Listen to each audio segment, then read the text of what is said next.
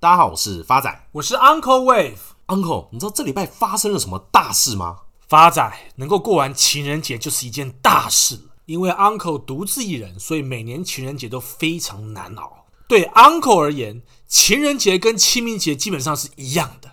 是因为 Uncle 冥婚的关系吗？发仔，你卖欧北贡，因为每到情人节都要花真钱，所以得鬼话给人听；而清明节则是烧假钱，说一堆人话给鬼听。哇靠，Uncle 真不愧是哲学系的，讲出来的话都那么有哲理。可是 Uncle 总不可能一辈子都单身吧？总会结婚，到时候情人节还是要过啊。不然这样子好了，假设我今天是 Uncle 的另外一半，那 Uncle 你情人节要送我什么东西？发仔，如果是你的话，我会送你回娘家，然后希望你不要再回来了。看有够凶。话说回来，本周发生的大事既不是情人节，也不是元宵节，而是影响全球经济的俄乌之战。讲到这个俄罗斯跟乌克兰的政治危机，可以从二零一三年与欧盟的协定开始说起。而乌克兰的地理位置刚好夹在俄罗斯以及欧盟的交界处，也因为这样的关系，乌克兰国内的政治立场分为亲欧派以及亲俄派两大类。在二零一三年时，当时亲俄派的总统拒绝签署欧盟的自由贸易协定，引发国内亲欧派的大规模街头抗争。到了隔年二零一四年。亲欧派的国会通过弹劾，推翻当时亲俄派的政权，成为日后克里米亚战争的导火线。克里米亚刚好位在乌克兰的最南端，同时也是连接黑海以及亚速海的唯一航道。假使今天俄罗斯的船要通往地中海，那么其中就要先经过亚速海，途中会先经过克里米亚的赤克海峡，才能抵达黑海，最后才能往地中海的目标前进。由此可知，克里米亚对于俄罗斯的地理位置有多么重要。克里米亚的人口组成以俄罗斯人为主，占总人口的六十五个 percent，而乌克兰人仅仅只占了十六个 percent。当二零一三年乌克兰政局动荡时，克里米亚把握了这个机会，所以到了二零一四年，克里米亚举办公投，让人民决定是否脱离乌克兰，加入俄罗斯。而公投的结果高达九十七个 percent 的选民赞成脱离乌克兰，加入俄罗斯。即使乌克兰政府主张公投无效，但因俄罗斯的军事介入，现阶段克里米亚一样是由俄罗斯控制。而克里米亚公投成功以后，位于乌克兰最东部的亲俄地区顿巴斯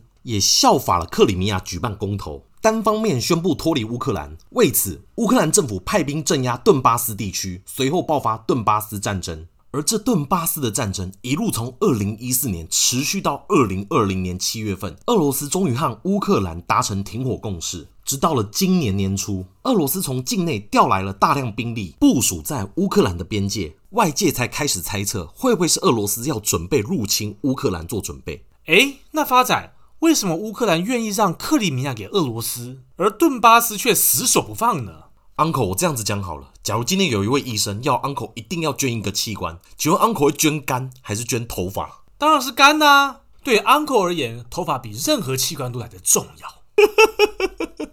臭秃头！所以听众朋友就知道，头发之于 Uncle 就等于顿巴斯之于乌克兰的概念。顿巴斯除了是乌克兰以及俄罗斯的交界处以外，同时也是乌克兰最大的煤矿生产地。早在第二次世界大战期间，顿巴斯就作为苏联的重工业基地。当时，顿巴斯的煤炭总产量一直都是苏联首位，是整个苏联西部工业的中心。再来，乌克兰政府虽然宣布要废弃煤炭，改用清洁能源，但目前国内的发电总量有三成以上还是必须得靠煤炭发电。再加上顿巴斯占了乌克兰十分之一的国土面积，由此可知，这就是为什么乌克兰极力要保留顿巴斯的因素。倘若俄罗斯跟乌克兰真的爆发战争，影响最大的第一个一定是油价。俄乌冲突的这段期间，国际油价已经创了八年以来的高点。大家要知道，俄罗斯是全球第三大的产油国，每天出口五百万桶原油，占全球原油贸易总量的十二个 percent，而其中六十个 percent 的原油出口到欧洲，另外三十个 percent 则是出口到中国。除此之外，俄罗斯同时也是稀有金属钯镍的供应国。占全球贸易总量的二十个 percent 以上。最后，俄罗斯以及乌克兰是全球小麦的生产基地，占全球小麦供应量的四分之一。分析师估计，两国只要一旦爆发战争，成熟国家的经济体平均通货膨胀率会至少落在四点五个 percent 以上，而非两个 percent。而通货膨胀一旦无法受到控制，实体经济就会受到影响。想当然尔，股市的表现只会越来越糟。虽然今天俄罗斯总统普丁表示已经从乌克兰边境撤出了部分军队，但美国总统拜登依然声明入侵仍有明显的可能性。那 Uncle，你看像俄罗斯这样子要打不打的，一旦真的打起来，与我们民生息息相关的就是油价。油价真的涨上去，对哪些产业又是有利的，对哪些产业又是不利的？那其中有什么投资机会吗？首先，假如这一波油价真的一路涨到一百块的话。那么首当其冲一定是运输类股，尤其是航空股，因为油料占成本百分之五十个 percent 以上，所以油价上涨，成本就会大幅增加。另外，海运业油料占的成本比例也高，所以航运类股多少也会受到影响。而油价上涨，通常受惠的都是塑化类股。因为塑化产业原料是石油，油价上涨，塑化产业会跟着涨价，反映成本增加。其次是低价的库存原料可以因为涨价而提高获利。所以今天 Uncle 要跟各位亲爱听众朋友分享的就是乌克兰新娘啊，不是乌克兰概念股，公司名称台湾塑胶工业股份有限公司，简称台塑，台股代号一三零一。台塑公司成立于民国四三年，原名福茂塑胶工业股份有限公司，主要经营业务为塑胶原料、塑胶加工、精密化学及纤维制品等等，是台湾最大的石化集团。Uncle 看好的因素有三：第一个，财务面。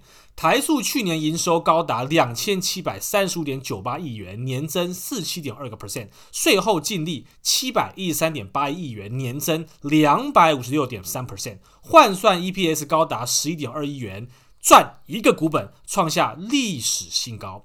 那台塑高层也指出，疫后全球经济复苏力道强劲，又逢气候异常、同业设备故障与中国能源政策干扰，导致市场的供给面减少，推升石化产品价格。台塑产品价格年增幅度高达十个 percent 到一百一十七个 percent 之间。第二个 Uncle 看好的因素是基本面，近期国际油价走势强劲，塑化报价随成本支撑向上垫高，对塑化产业影响备受瞩目。而乌俄地缘政治出现紧绷的态势，油价将进一步向上提升。分析师认为，台塑具有上游下游一贯化布局，拥有灵活调配产品线的优势，油价攀高有望推助台塑获利看俏。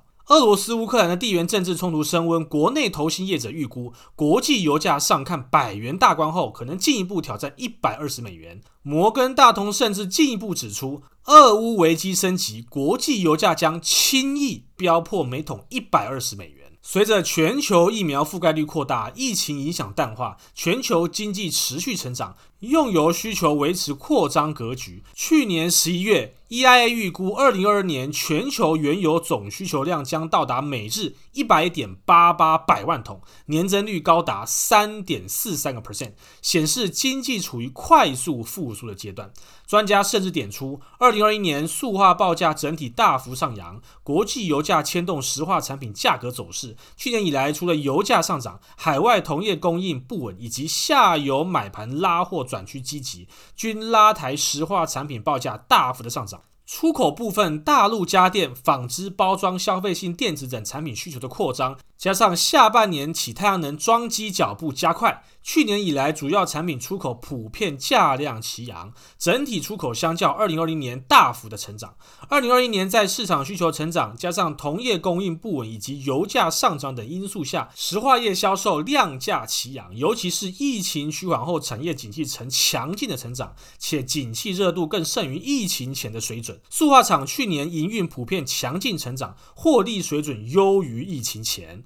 展望二零二二年，塑化业者认为销售量表现将优于二零二一年，唯受到国际航运成本高涨以及原料价格处于偏高水准因素，使得多数业者认为总成本将较二零二一年提高。预估二零二二年台湾石化业景气将持续的成长。第三个 Uncle 看好的因素是，目前台塑在波浪的轨迹正走在第五波邪恶波。第一波从二零二零年三月十九号的低点六四点八涨到二零二零年六月十号的高点八九点八，之后回落到二零二零年七月二十八号的低点七十七块，再涨到二零二零年五月六号的高点一百一十三。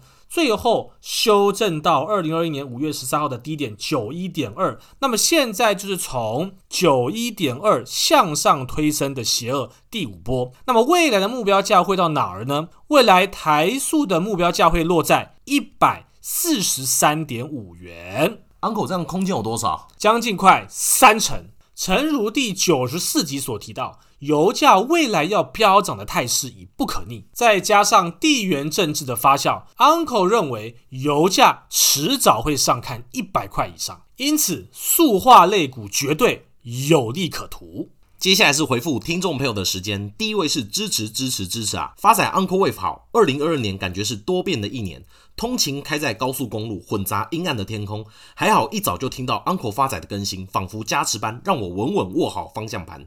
想请问一下，Uncle，华夏的目标价，期待下次的更新。真不愧是老朋友，支持支持支持啊！